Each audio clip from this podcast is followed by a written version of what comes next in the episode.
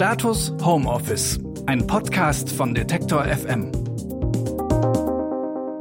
Für viele ist es schon über einen Monat her, dass der Arbeitsplatz neben Kolleginnen und Kollegen ins eigene Wohnzimmer gewandert ist. Wie lange das noch empfohlen wird, wir wissen es nicht. Und das kann unter Umständen schon ganz schön belastend sein. Deswegen hier die Leitfrage für heute.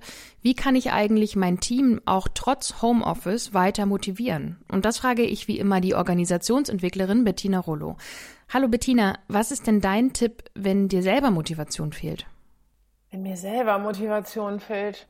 Naja, so ein bisschen drauf zu achten, also wenn mir Motivation fehlt, dann nochmal zu schauen, so, okay, was ist denn das, was mich mit dem verbindet, was ich da eigentlich tue. Also für mich ist Motivation eine Konsequenz daraus, dass es in mir also eine Verbindung gibt zwischen dem, was mir wichtig ist und was ich machen möchte und dem, was ich da tun soll. Ja, und selbst wenn das irgendwie was Unangenehmes ist oder Langweiliges ist, dann trotzdem zu gucken, okay, wie, wie kann ich mich denn damit verbinden? Wenn ich mich nicht damit persönlich verbinden kann, also wenn ich da meine eigene Motivation nicht drin finde, dann wird es mir unheimlich schwerfallen, dann kann ich mich eigentlich nur disziplinieren mhm. und mich da, da durchpushen sozusagen. Das heißt, es ist schon, ich glaube, für Motivation ist es immer ausschlaggebend, inwieweit ich eigentlich eine Verbindung spüre zwischen dem, was ich will, wer ich als Person bin, was mir wichtig ist, was ich brauche und dem, was ich da tue und wie es mir angeboten wird. Also auch wieder so ein bisschen der Sinn, den wir auch schon mal in einer vorherigen Folge besprochen haben. Genau. Jetzt ist es ja so, sich selbst zu motivieren ist ja so eine Sache. Aber wie motiviere ich denn, wenn ich jetzt zum Beispiel für ein Team verantwortlich bin, andere in dieser Situation, in der wir uns jetzt gerade befinden? Ja, also auf jeden Fall, glaube ich, eine super wichtige Frage gerade. Ähm, es ist natürlich jetzt auch immer so, dann die Ausgangsinformation wäre, was braucht mein Team denn gerade? Ja, also, und ich glaube, da haben wir ganz unterschiedliche Ebenen. Also, ich denke, eine, eine Ebene ist, dass dass man in dem, wie es gerade ist, gemeinsam Orientierung schafft. Ja, also dass ich ähm, in dem, dass ich jetzt zu Hause sitze, dass ich als Führungskraft in der Lage bin, dem Team trotzdem ein Gefühl zu geben von, okay, das ist unser Fokus, so setzen wir das um. Also wir haben einen gemeinsamen Überblick dazu, wie wir zusammenarbeiten und wie wir ähm, produktiv und effizient zusammen sind.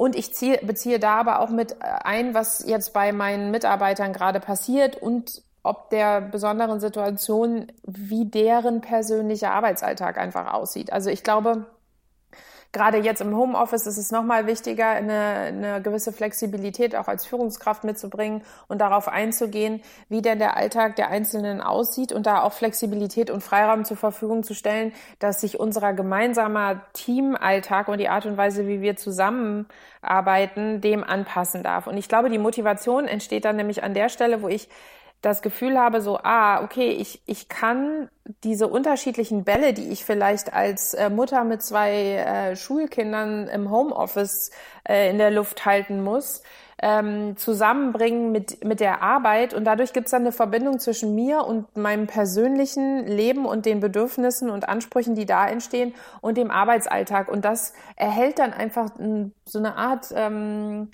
energetische Verbindung und das gibt dann auch Motivation. Also wenn ich mich einfach, man nennt das dann immer gesehen fühle und das Gefühl habe, ich kann mich da ganz einbringen und das als Führungskraft möglich zu machen. Und dann ist halt die Frage, was brauchen wir denn dafür, um da rauszufinden, was es da braucht? Und ich glaube, dass es momentan schon wichtig ist, dass Teams, also und Führungskräfte spezifische Gespräche führen. Wie ist das jetzt gerade? Was ist für uns jetzt anders und wie gehen wir auf diese Veränderung ein und wie beziehen wir da jeden Einzelnen, soweit es möglich ist, in einem ausreichenden Maße mit ein. Und dafür braucht es aber ein designiertes Format.